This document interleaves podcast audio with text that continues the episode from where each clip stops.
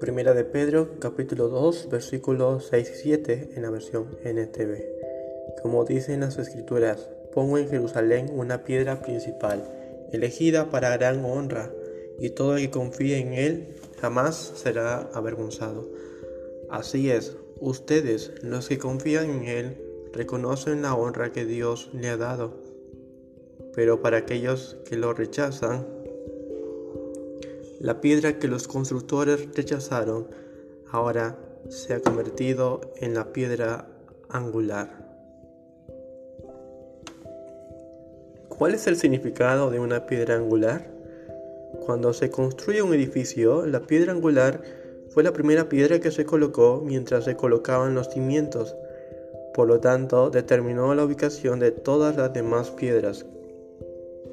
En cuanto a la iglesia, como templo de Dios, todo está edificado sobre Cristo, sostenido por Cristo y dirigido por Cristo, porque Él es la piedra angular.